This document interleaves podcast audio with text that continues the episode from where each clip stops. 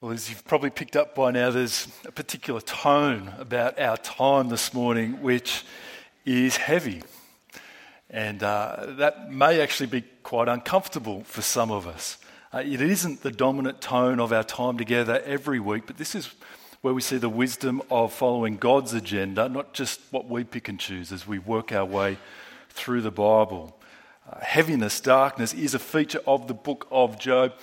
And so, one of the many reasons to love the Bible, unlike any other word, distinct from all other religions and texts, the Bible makes sense of the world in which we live.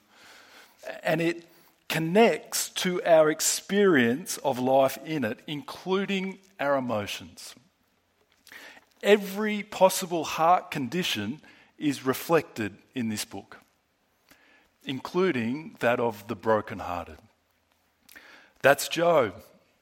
As we are finding, we kicked off last week, and the prologue introduces us to Job, who is a blameless man, upright. He fears God and shunned evil, a righteous man. A man who had it all large family, successful business, and social status. But the prologue takes us behind the heavenly curtain, as it's pictured, and raises the question well, does Job love God for nothing? A little bit like, does a kid like Santa just for who he is? Or rather, it's for the stuff that he can get from them. And so God allows this accusation to be tested. And Job's world comes crashing down on him. He loses everything. He loses all of his kids, they all die. His business goes up in flames. His social status goes down. And do you remember how he responds? Chapter 1, verse 20. He fell to the ground in worship and said, Naked I came from my mother's womb, and naked I will depart. The Lord gave, and the Lord has taken away. May the name of the Lord be praised.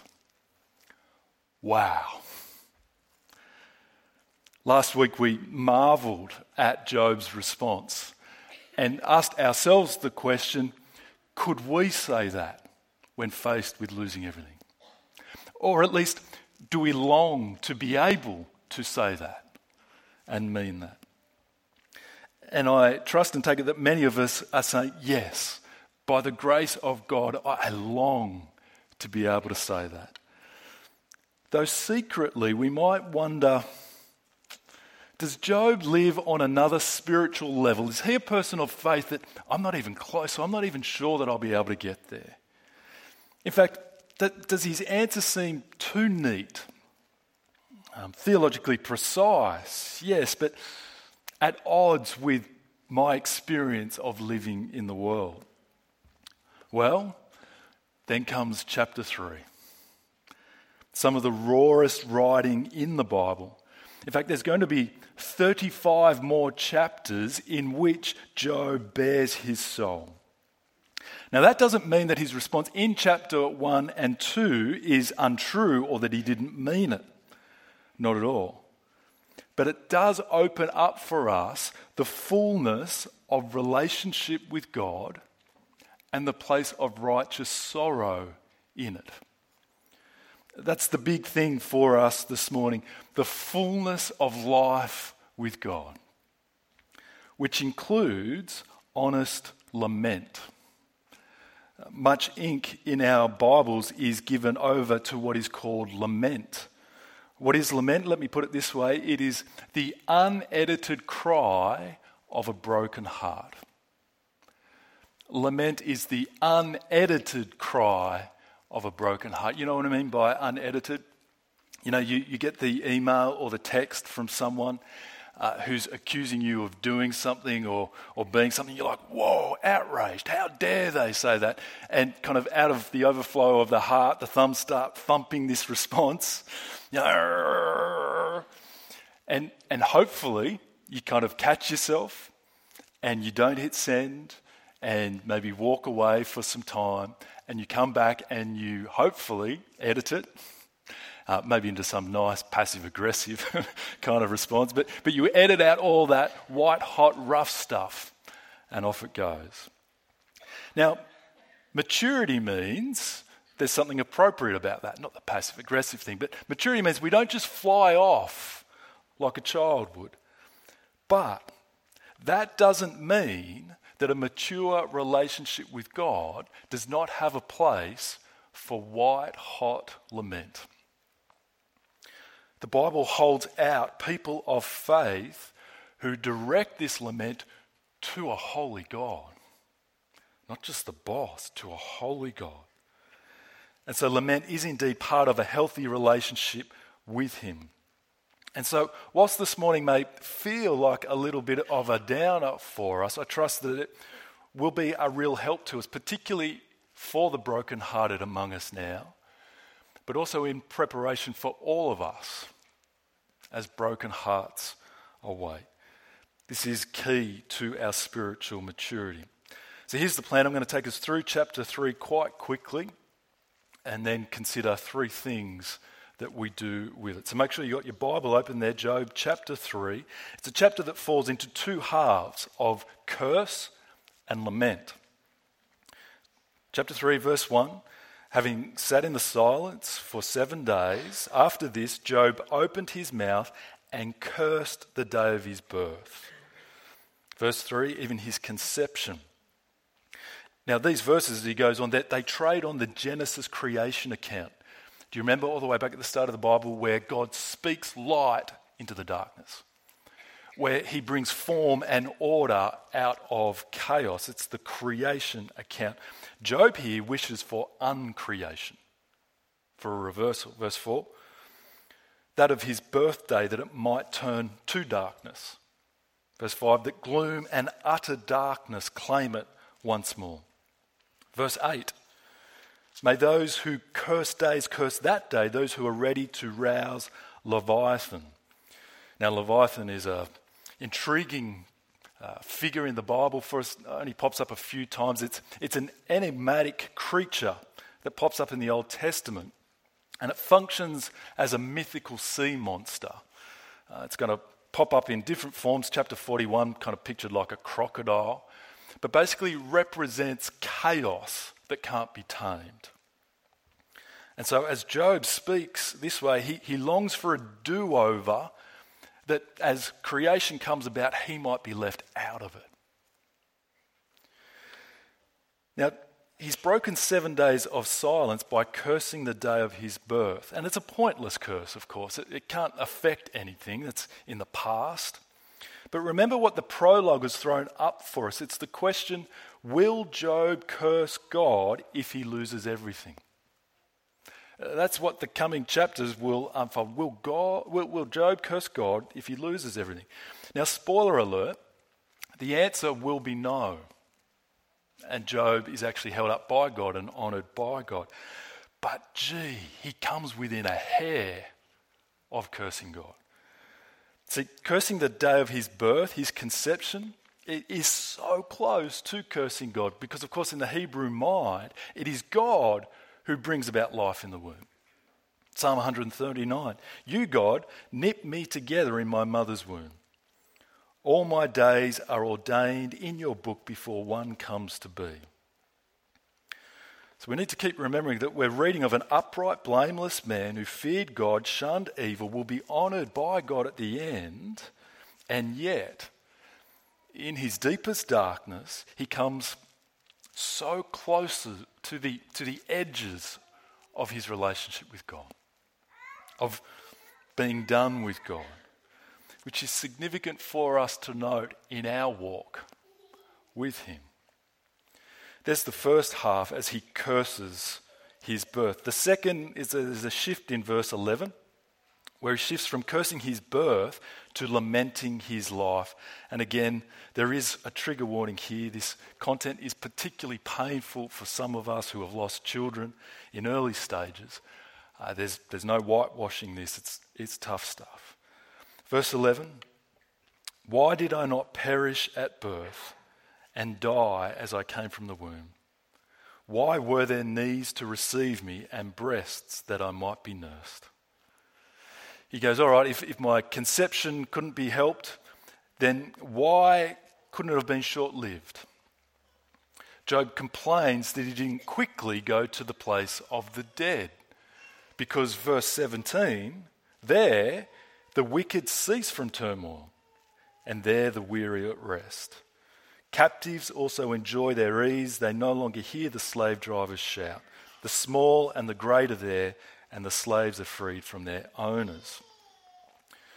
Job imagines that even the power dynamics that exist on earth between the, the, the, the slave and the captor, all of that disappears in the place of, de- of the dead, where there is relative peace. Now, it is important for us to know that Job is a particularly early book in the Old Testament, but even the Old Testament itself doesn't give us a full uh, picture of the afterlife as the New Testament does. The realities of heaven and hell.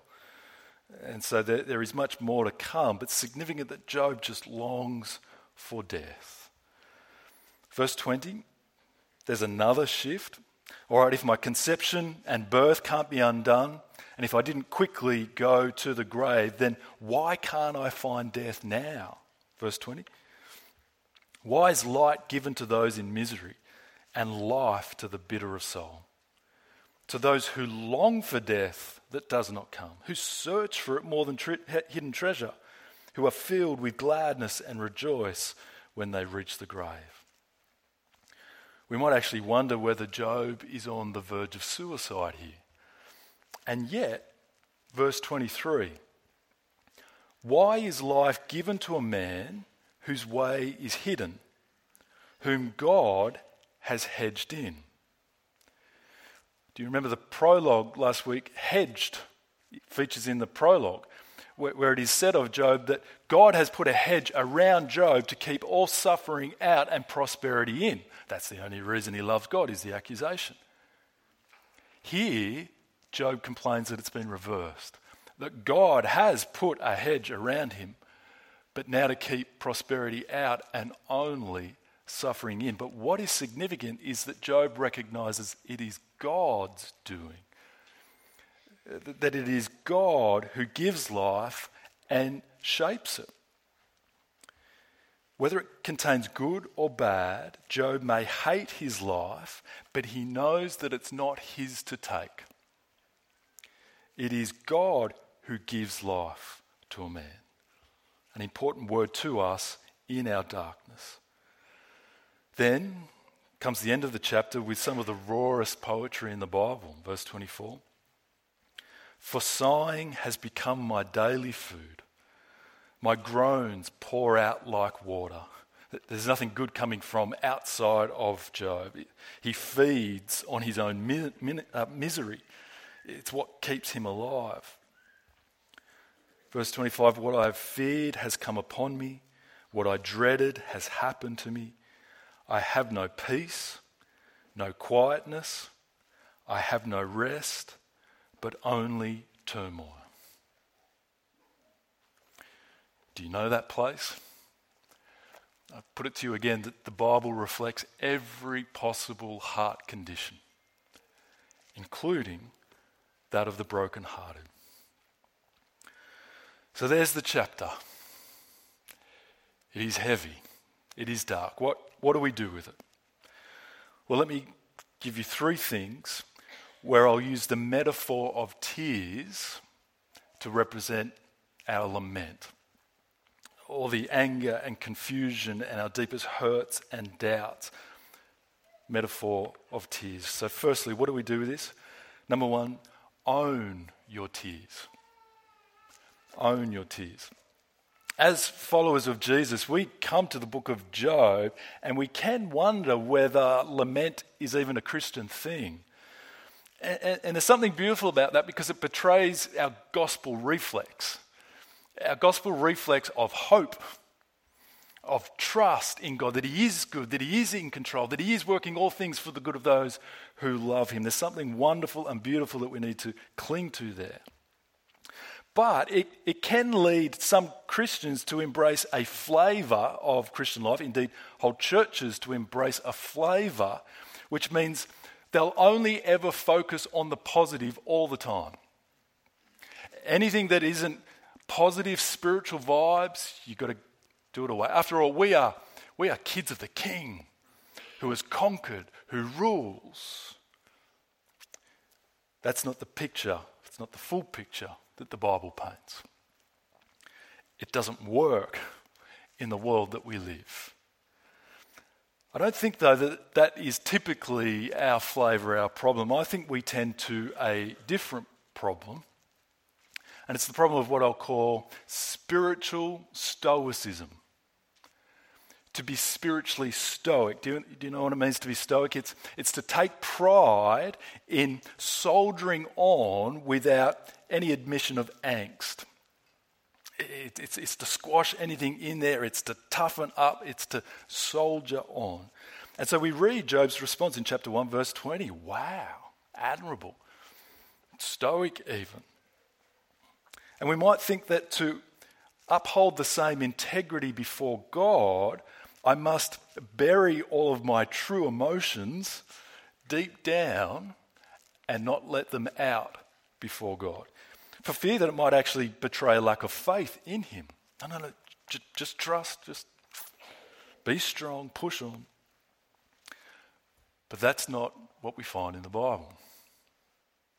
Job is presented as a righteous sufferer who owns his tears but still is a Christian. Because after all, not everything in the Old Testament is to be embraced by the New Testament follower of Jesus. The gospel does change things. Is it appropriate this side of the cross and resurrection to lament? Yes, it is.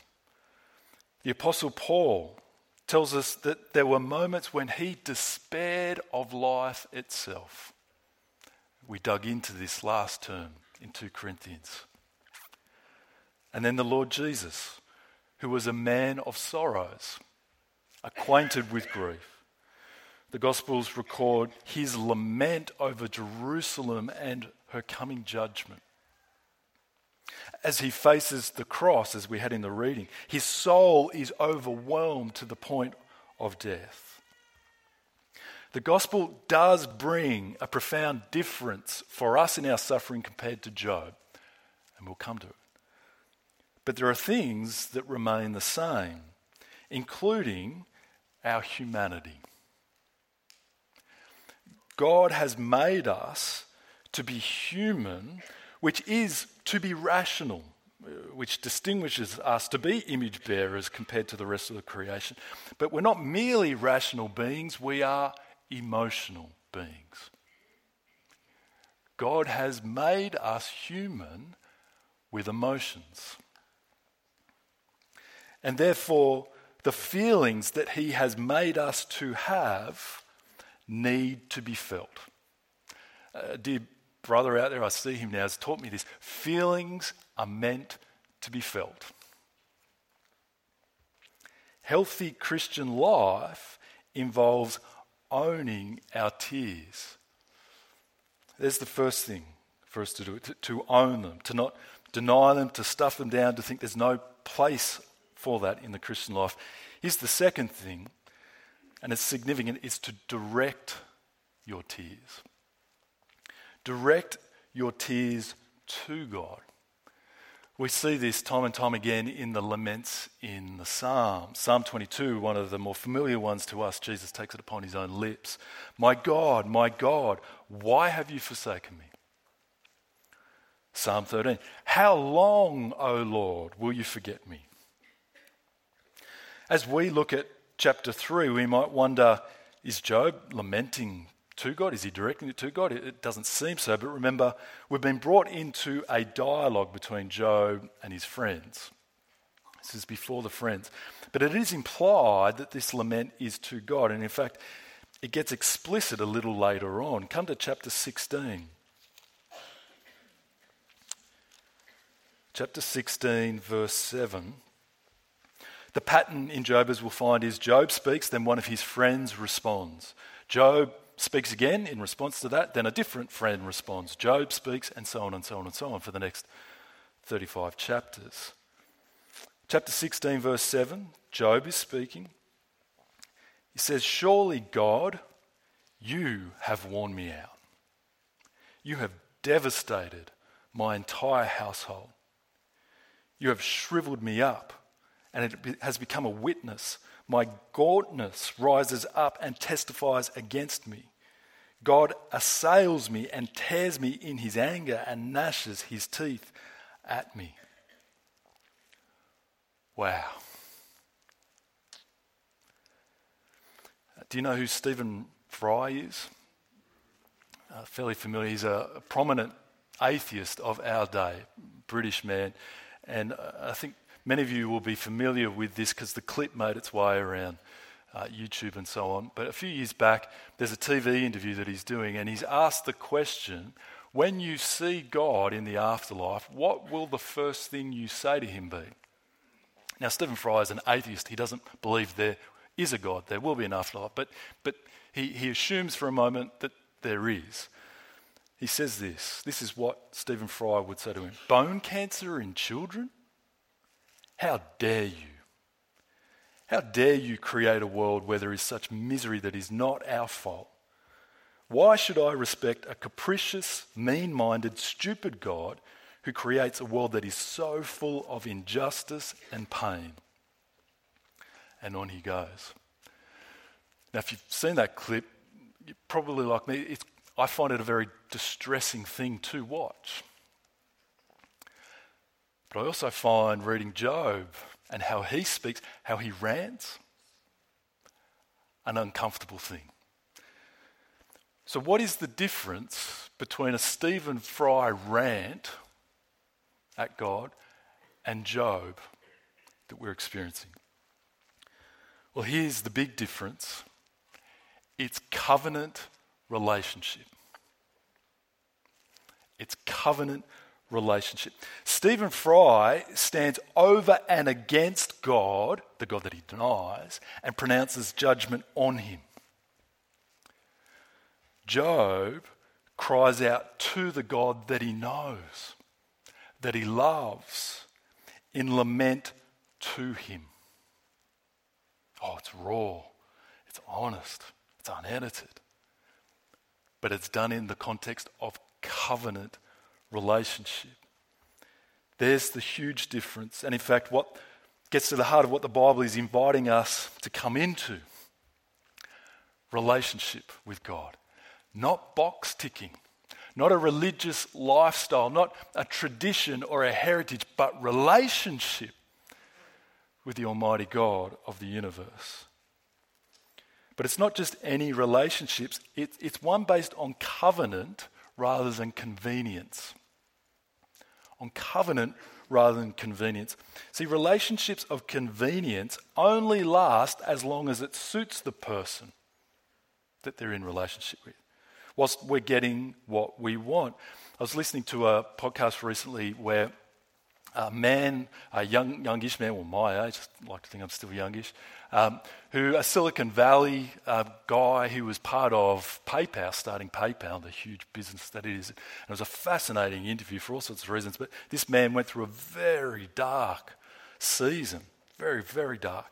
And he emerges, and uh, emerges to a great place of happiness. And he's explaining a lot of what he has done to get there and the philosophy that he now lives by. And one of the key philosophies that he lives by is the one of subtraction. He lives by the philosophy of subtraction, subtracting anything that would get in the way of his personal happiness. So that he says this he speaks of subtracting any relationship that is no longer serving his happiness. There's the liberated way of our society. The philosophy of subtraction. Get rid of any relation, any relationship that is no longer serving my happiness. And so, a relationship with that guy, with that way, which is all around us, is, is a relationship of convenience. Whilst it suits me, I'm in it. As soon as it stops suiting me, I'm out. And these, of course, are so fragile these relationships, they breed deep anxiety. Because I know how fragile it is. I've got to walk around on eggshells to keep this. I can't say anything or do anything tough for fear of upsetting you and you leaving. And actually, I need this relationship for my health, so, so we can't actually do anything hard.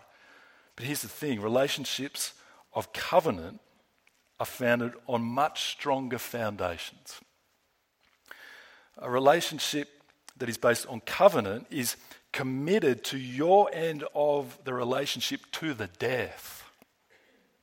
Marriage is a covenant. For better, for worse, till death do us part. Which, of course, is why we feel so much the pain as they fail.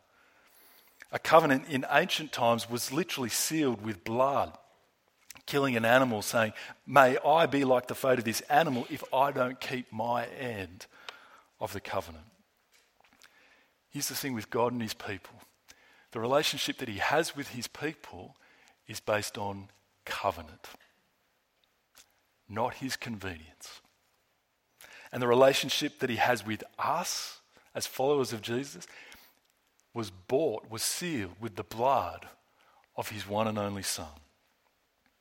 And here's the thing about covenant relationship they can handle the tough stuff, they can handle the hard questions, the honesty, the raw stuff. Job is the word of God to us, giving us permission to cry out those unedited laments of a broken heart. Not fearful that this will somehow upset him and break the relationship and he'll be off. He's a God of covenant. And so don't deny your feelings before God or about God. Own them and direct them to Him. And here's the thing as we do that, it is a wonderful act of faith. As we get, God, you are there. You are almighty. You do hear. You do control the world. Let me direct it to you. We acknowledge that He cares for us.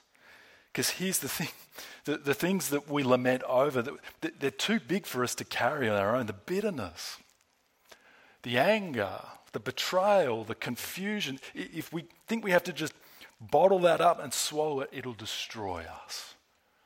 But God says, own it and bring it to me. That there is health as we do that. That there is a covenant relationship in which we can do that. Own your tears. Direct them to God in the context of covenant relationship with Him. And I'm actually just going to pause here and want to apply this particularly right now. Uh, I'm going to ask Lyndall to come up, who's I've asked to pray for us in a style of lament, to own not all, but a range of much of what grieves us as a community, as members within it, uh, to own it, to direct it to God. And so I invite you to take this time to appropriate these laments as relevant, uh, to add your own to it, to a God that we're in covenant relationship with. Thanks, Linda.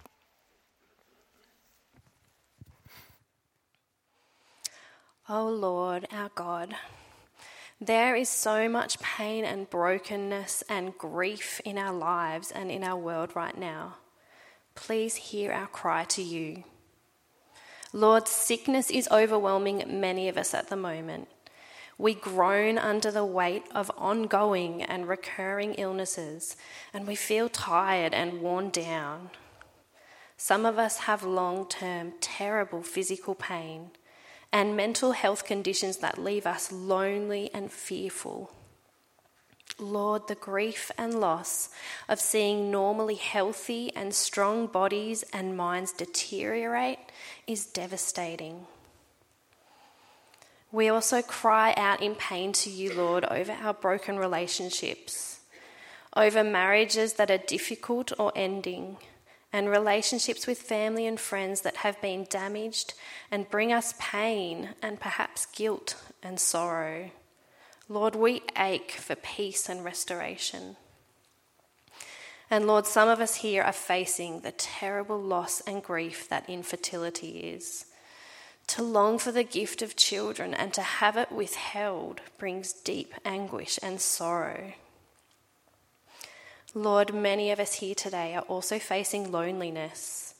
We long to share life in real and significant ways, but are sometimes prevented from doing so. And Lord, this too brings so much pain.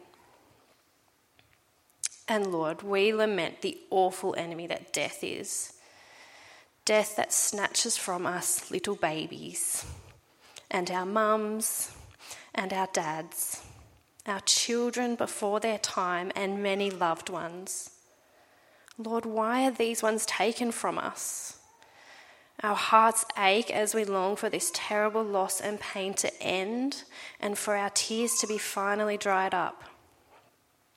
And Lord, some of us here have been facing the heart wrenching reality of seeing our loved ones reject you or walk away from you. Lord, so many tears have been cried, and we are in great pain as we fear eternally for these ones we love so dearly. Lord, there are also those in our world who face terrible persecution for your sake.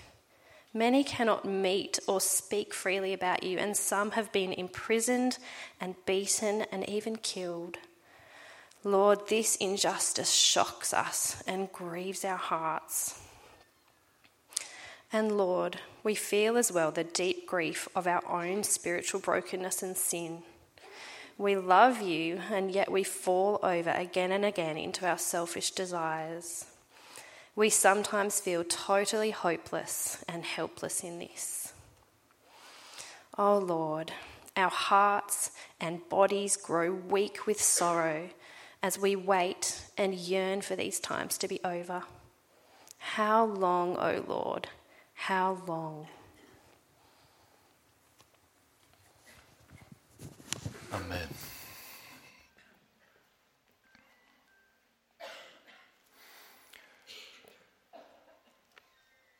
How wonderful the Christian faith is that we can own what it is to live in this broken world and we can direct it to the God we know as Father.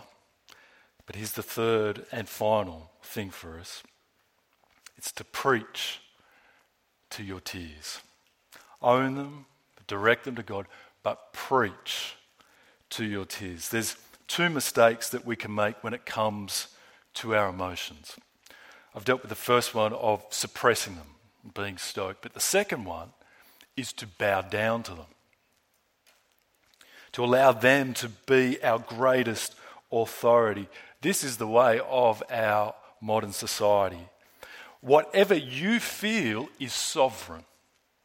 And so make sure to be authentic, you listen to it and you obey it. And how dare anyone else tell you not to because what you feel is functionally your God. Here's the thing we are to own our emotions, to express them to God, but to not bow down to them as God. Our emotions are an infallible guide of what's going on in us. So listen to them, direct them to God. But they are a fallible guide as far as ultimate reality goes. That's one of the key messages of the book of Job. Our tiny little handle on reality is hopelessly equipped to make complete sense of it. And so, yes, we feel this way, own it, direct it to God, but don't take it as sovereign. We need a word from outside of us which is where the book of Job is going. We're going to work through a bunch of the dialogue in the coming weeks, and then we will land where the book lands, which is God shows up and speaks, brings a word from the outside to Job. And here's the thing whilst Job has been asking why, why, why this, he doesn't get any answers to those questions. Instead, God says, This is who I am, this is what I've done. And it's in that word from the outside that Job finds his resolution. And so for us, how much fuller and greater is that outside word that we have? We even know what was going on in Job's life that he didn't know. We've been given a mind to understand that. We've been given a mind to see the sweep of salvation history of what God is doing in it. And so we suffer in the same broken world as Job, with the same human emotions to be owned and to be expressed, to be real with God about them. But we have a much fuller word than Job. And so the ability to preach to our tears. The tomb is empty. The gospel is true. God is there, not aloof, but in love, has come into this broken world, has taken it upon himself in his Son Jesus, a man of sorrows, and who has gone to the cross to deal with what lies at the very root of all that we lament the problem of human sin. God has so loved and doesn't just know the experience of brokenness, but has dealt with it and in the death and resurrection of Christ has introduced the beginning of the undoing of all that we lament. So that we can own our tears and we can direct them to God, but we can preach to them. And we can have a very real hope, even with tears. He knows, He cares, He has done something about it. And we're now going to apply this again immediately by taking a mini meal together, what Christians call communion. We're going to apply this hope right now together as we take part in the meal that Jesus gave his followers, an opportunity for us to preach to ourselves the basis of the covenant relationship we have with God Christ, his life, his death, his resurrection. Bringing us into relationships strong enough for us to be raw and real with God. The covenant upon which we hang our hope that God is at work in the midst of hardship and one day doing away with it. As we come to this mini meal, know that Jesus gave it to his followers. And so, if you're a follower of Jesus, whether you call this church home or are visiting, you are welcome and invited to take this meal. If you are not a follower of Jesus, we love that you are here. Invite you to reflect on what it is we have heard or better still, to come into relationship with a God who has sent his Son for you. Put your trust in him and come and take this meal with his people. Bread and juice down the front and in the aisles. Invite you to come and grab some, but hold on to it. Come back to your seat. The band is going to play a song for us that we particularly hope you can use to reflect, uh, to preach to yourself, possibly join in if you would like from your seat. So hold on to it, and then I'll lead us in a time of taking that together.